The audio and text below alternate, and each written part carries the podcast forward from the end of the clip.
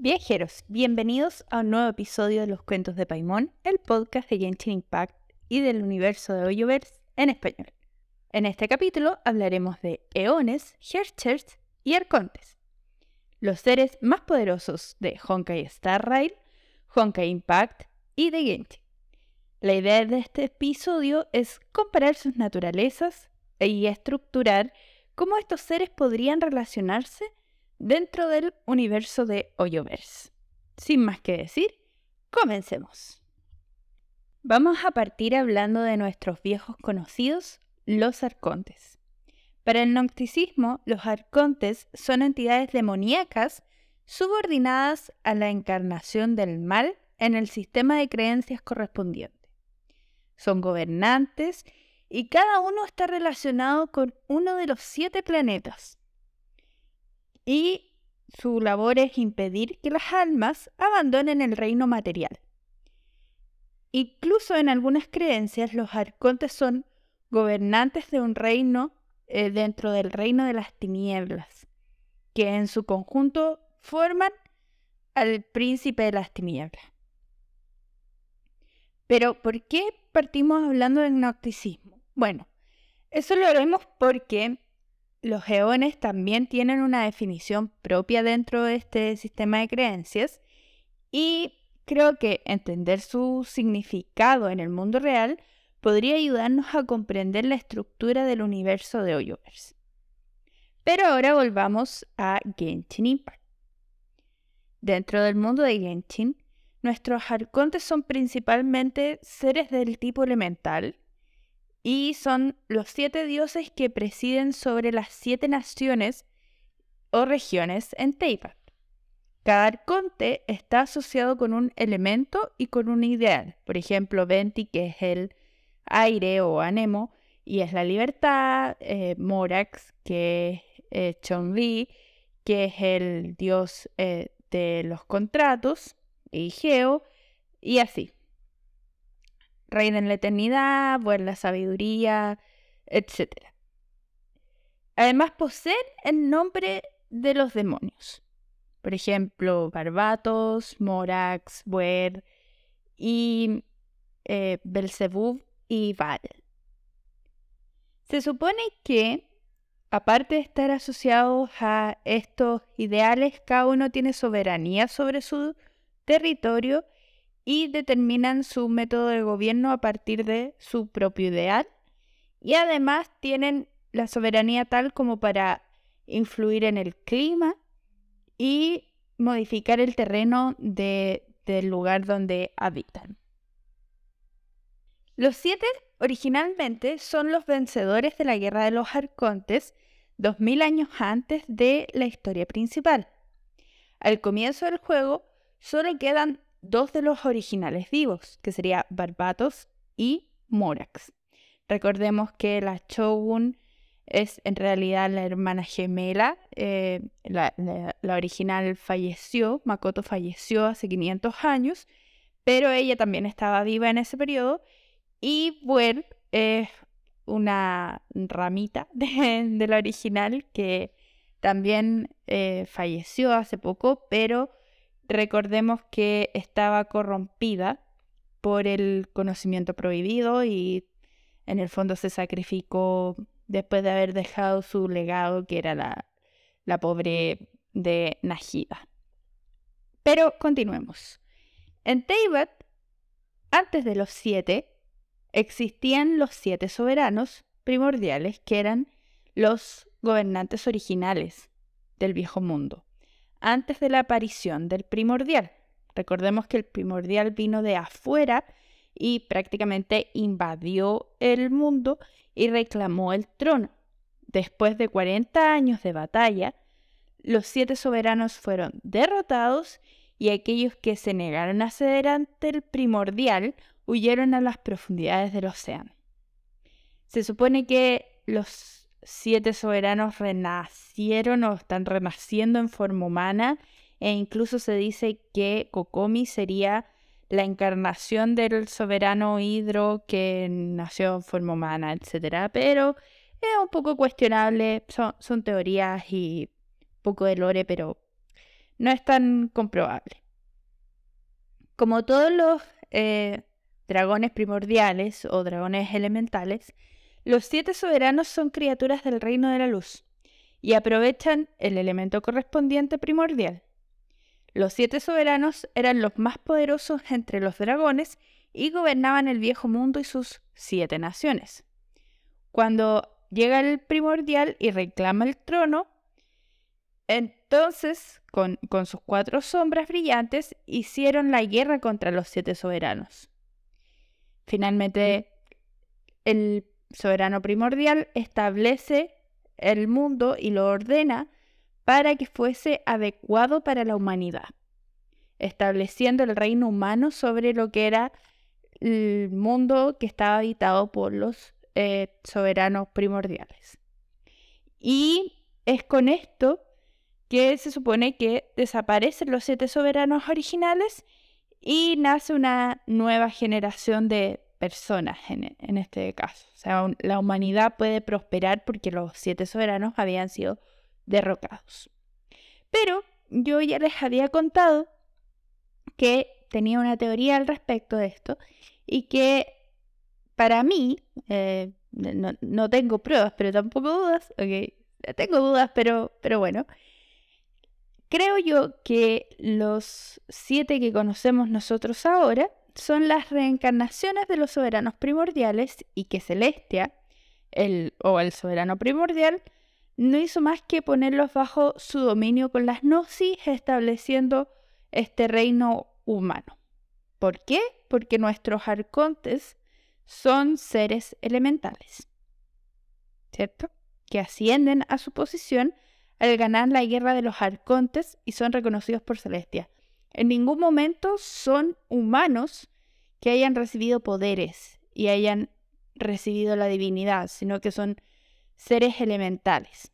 Por eso creo yo que son más que quizás sombras de los soberanos primordiales o una versión disminuida en fuerza o incluso que Celestia le lavó el cerebro hizo un contrato, no, no sabemos, porque sabemos que Morax era el dios de los contratos y era un dragón, mitad dragón, mitad bestia iluminada, cosa extraña, por lo tanto no sería extraño que parte de un contrato muy antiguo, antes de que fuera el dios de los contratos, fuera aceptar el gobierno de Celestia y el trono del soberano primordial y del segundo en venir, etc. Y que por esto de alguna manera nos reconozcan a nosotros como una entidad eh, especial. Puede que nosotros vengamos a luchar contra lo que fue el reinado celeste y el soberano primordial. No sabemos todavía. Hipótesis. En fin, recordemos que los arcontes no son los únicos dioses del mundo entonces, pero son los más poderosos también hay que recordar que Morax hizo contrato con algunos dioses, los derrotó, etcétera, y estableció Liyue, pero al final no, son los únicos dioses, ni las únicas seres eh, elementales. En Genshin los arcontes tienen una forma humana, pero es creada por ellos mismos y puede ser eh, modificada a voluntad. Sabemos que Morax en algún momento tenía un género femenino o se le asoció a alguna aparición y se le vio así en el mundo. Eh, recordemos también que la Shogun en este momento no es más que una marioneta y su identidad real es reside en la espada. Un poco extraño, pero en fin. Y Barbatos que tiene la forma de un bardo porque es como más amable y simpática. Eh, no sabemos muy bien cuál era, bueno, era un viento, pero ok, es un poco extraño Barbatos, pero faltan muchas cosas por descubrir sobre Venti, así que, en fin, continuemos. No hay que confundir tampoco a los dioses de Celestia con los arcontes, ya que son entidades distintas. Y al parecer los arcontes no les gusta demasiado Celestia y conviven con Celestia en base a acuerdos o cosas así. Recordemos que Venti en algún momento nos dice que en Celestia las cosas no saben tan bien, las manzanas no saben bien, el agua no sé qué y la sidra de manzana, no sé. Pero era algo así, no le gusta Celestia y él prefiere evitar Celestia. Creo que esto es una especie de analogía y en realidad nuestros queridos arcontes no, no son muy amigos de, de Celestia y vamos a ir descubriendo el dramita más adelante. Pero ahora no podemos hacer más que especular. Tampoco hay que confundir con los arcontes primordiales. Recordemos que los arcontes primordiales son aquellos humanos que reciben visiones en algún punto o usuarios de visiones y que pueden eventualmente ascender a Celestia, aunque no sabemos para qué Celestia quiere humanos, en, fin, ¿por qué? Eh, necesitamos respuestas, Celestia, muchas respuestas. En Teyvat, aparte de, también existen otras organizaciones que son de humanos y que están un poco para establecer el orden, etcétera, y que podrían ser, por ejemplo, la aquelarre de las brujas que, que conocimos hace poco, los once fatuis y la orden del abismo. Entonces son otras estructuras que se han ido formando a lo largo del tiempo y también existen otras naciones que al parecer no están dentro de las naciones que son autorizadas por eh, como Canria, que era una nación solamente humana que no tenía un dios, una nación que nació sin un dios. Es un poco extraño porque recordemos que venían de los siete primordiales, o sea, es una cosa como que tiene que haber siete para que haya un equilibrio en Teyvat, lo cual es bastante curioso. En fin, además, eh, a mí algo que me, parece curioso y que en lo que baso mi teoría esta de que los soberanos primordiales son nuestros arcontes actuales, son las estatuas de los siete. ¿Por qué? Porque el hecho de que el Traveler sea capaz de utilizar los eh, teleports y eh, las estatuas de los siete para desbloquear su poder, hacen ver que son estructuras antiguas. Nosotros somos descendidos y no pertenecemos a este mundo. Entonces mi teoría es que en realidad estas estructuras corresponden o a lo que correspondía a los siete soberanos primordiales o algo por el estilo y que nosotros estamos reclamando de algún modo la autoridad. Y que la semejanza entre los arcontes actuales y los arcontes primordiales o los soberanos primordiales podemos verla a través de las estatuas de los siete. Pero no, como dije antes, no tengo pruebas ni tampoco dudas, así que vamos a dejar esa teoría por ahí. No tengo pruebas, pero tampoco dudas, así que vamos a dejar esta teoría aquí. Y continuaremos con este episodio porque les dije que también vamos a hablar de los Herrscher. Los Herrscher, traducido eh, literalmente del alemán, quiere decir gobernante o Dios. En este caso se supone que es la voluntad del Honkai, la voluntad de Dios o humanoides convertidos en bestias Honkai, que es una entidad mortal o inmortal que ascendió a ser Dios.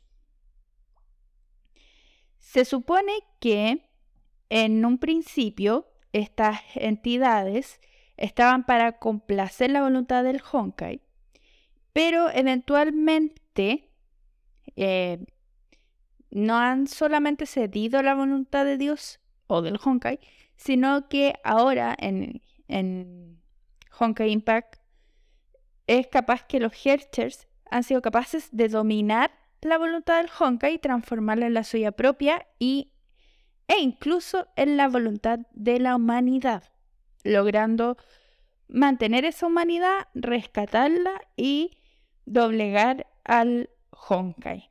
Los Hercher tienen un núcleo que es la fuente de su poder y tienen la apariencia de una gema, los núcleos, con los que se pueden elaborar almas. Sabemos que en la era anterior se hizo esto, o sea, tomaron los núcleos de los Herchers y los utilizaron para construir las llaves divinas. El Honkai es algo que aparece en todos los mundos y eh, que alcancen un cierto nivel de desarrollo. Y los Hexer tienen la capacidad de mandar sobre las bestias Honkai. De alguna forma las bestias eh, son bestias con conciencia en el fondo y humanidad, que, logran desarrollarla eh, con un cierto grado de control. el Honkai en el fondo necesita un recipiente. En Honkai los humanos luchan contra el Honkai sin la ayuda de una figura divina, es de alguna forma Canria. y alcanzan la divinidad al eh, desarrollar este control sobre el Honkai. Los Herters son 14, por lo menos los de la era anterior y los de la era actual, más el del origen, que al parecer no tiene más poderes que el de la humanidad, como Alicia o Raiden May.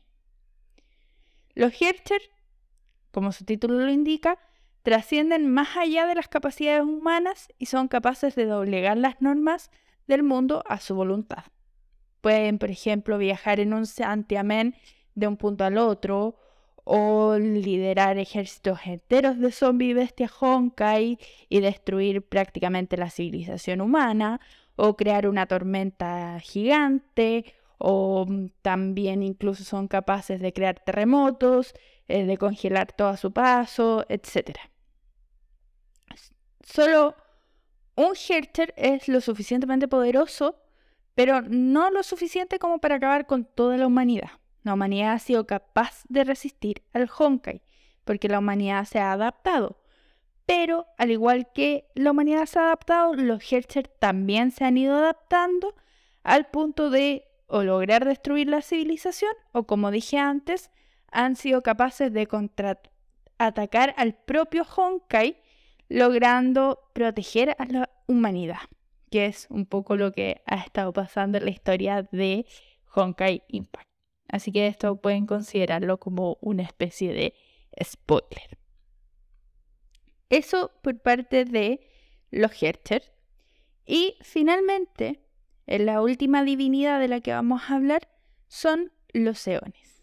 Los eones son aquellos seres más nuevos que se han unido a la discusión y son las divinidades en Honkai Star Rail, el nuevo juego de Yoverse que va a salir pronto en abril y que tenemos ya eh, un directo programado para el 24 de marzo o algo así que vamos a estar atentos a, lo que salga en las noticias. Se supone que estos seres, los eones, son la encarnación perfecta de un concepto. Cualquiera o cualquier cosa puede convertirse en un eón siempre que pueda llenar el concepto por completo. En el nocticismo, por su parte, eh, los eones existen como una inteligencia eterna o entidades divinas y eh, emanan de una divinidad suprema. En el fondo son dioses, sería como la contraparte de los arcontes. Esto es curioso, cuanto menos. El volverse un eón implica ascender, poco similar a lo que sería como volverse un arconte primordial, a un estado de existencia más alto, supongamos celestia para hacer la contraparte, pero cuando se asciende, no se puede comunicar más con las personas que quedaron en el, nivel de existencia más bajo. Según Welt, no hay que confundir a los eones con el Honkai. Los eones son prácticamente invencibles por lo poderosos que son. No hay opción de que un eón cambie su motivación. Es decir, que lo que es su concepto. Por ejemplo, el león de la conservación no va a destruir, porque no es propio de la conservación. Y el león de la, de la destrucción no podría ser otra cosa, porque es su, su motivación, su moto. Existen por ahora siete tipos jugables, que son los caminos a seguir, y seis elementos en Honkai Star Rail incluyendo el, el quantum y el imaginario, que son eh, los elementos que se unieron al final eh, a Honkai Impact cuando se trasciende en algún punto y se llega al mar de Quantum y al árbol imaginario. Así que por ese lado se parece más a eh, Honkai Impact the Third, pero tiene una mezcla un poco también con lo que sería Genshin Impact. No hay que confundir a los eones con los estelarones o estelarón. Los Estelarón son el cáncer de todos los mundos. Es lo más parecido a lo que es el Honkai. Se supone que fueron sembrados en todo el universo por Nanuk, el destructor, que es uno de los eones. Las semillas del desastre provocan cambios masivos en las civilizaciones y en los ecosistemas y generan distorsiones en el espacio como los fragmentum, que se parece bastante a lo que es el efecto de los abismos en Genshin y cuando surgen estos dominios extraños.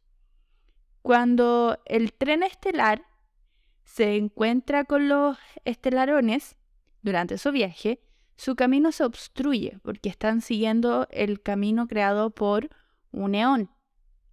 Y la fuente del desastre primero debe ser eliminada para poder continuar.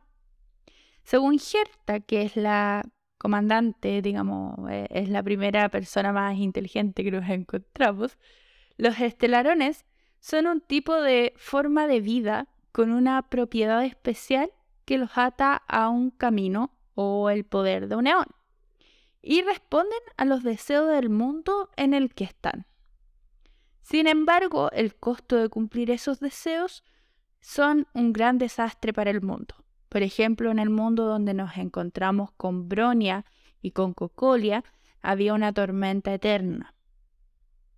Se sabe que los estelarones son capaces de comunicarse con una persona de eh, interés particular, por ejemplo, Cocolia, y pueden lograr a volverla loca, probablemente para cumplir los deseos del mundo. El trazacamino o el viajero, le voy a decir viajero a partir de ahora, tiene un estelarón dentro de su cuerpo y también puede escuchar las voces de los otros, puede de alguna manera resonar con los estelarones que encuentra. Los cazadores de estelarones recorren el mundo o el universo en realidad en busca de estelarones y han obtenido varios pero no están satisfechos y al parecer buscan más y sus intenciones no son claras. En este momento conocemos a Kafka como cazadora de estelarones y a Bronia, una versión de Bronia, digamos, que es el eh, Silver Wolf, el lobo plateado. ¿Cuál sería la teoría aquí entonces? Tenemos dos tipos de divinidades, las divinidades que ascienden desde humanos y las divinidades que son divinidades desde el primer momento. En Genshin nosotros nos encontramos con las segundas, o sea, eh, los dioses con los que nos encontramos son eh, los arcontes, pero tienen estos nombres de demonios, lo cual lo vuelve por lo menos sospechoso. Además, nuestro viajero parece realmente conectado con este mundo. Por lo tanto, no sería extraño que sea el príncipe o la princesa demoníaca o la persona que está destinada a gobernar por sobre los arcontes. Y los arcontes le tienen una cierta manera, una forma de, cariño a estos arcontes. Es curioso esto porque al parecer nuestro viajero no recuerda nada, o sea, eh, recuerda estar viajando con el hermano, recuerda haber llegado al mundo, recuerda estar buscando un hogar y finalmente se, encuentra con, con este impedimento de volver de la diosa. Puede ser que los viajeros en realidad no fueran simples viajeros y estuvieran condenados o en realidad buscando este mundo y que sean Lucifer o eh, el dios demoníaco, eh, digamos es el demonio más alto y por eso Paimón nos adora básicamente y los arcontes nos siguen también. Seríamos la estrella de la mañana. Y que nuestro gemelo sea parte de nosotros nada más. Seamos como los que están obligados a reinar en este mundo. Esto nos vuelve completamente distinto a lo que es la historia de Kiana, de Mei y de Bronia, que fueron humanos. Bueno, Kiana no es simplemente un humano normal, pero son humanos normales que lograron empatizar o lograron despertar estos poderes divinos, que eran los poderes del Honkai. Vamos a decir que son divinos porque en el fondo les da un poder sobrehumano. Pero se trata de la humanidad luchando contra eh, la voluntad de Dios, básicamente, que era destruir y que es la voluntad que recorre el árbol imaginario como para controlar al, al mundo.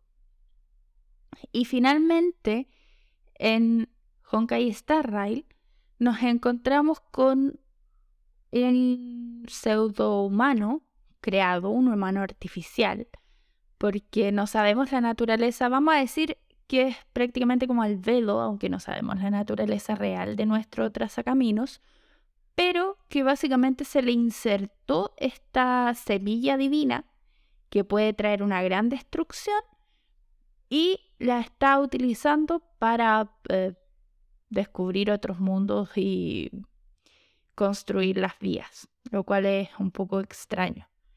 La traza caminos o el traza caminos, en realidad dependiendo de lo que nosotros elijamos, tienen esta apariencia que a mi gusto es bastante similar a las de los viajeros en Genshin.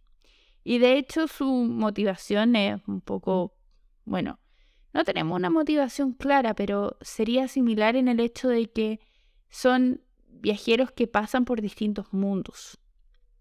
Sabemos que los viajeros de, de Genshin estaban buscando un lugar prácticamente que llamar hogar y finalmente llegaron a Teibat, que era este mundo dominado por Celestia y donde existían los arcontes. Por lo tanto, mm, nos parecemos más a lo que son los trazacaminos de lo que podría ser los Herchers.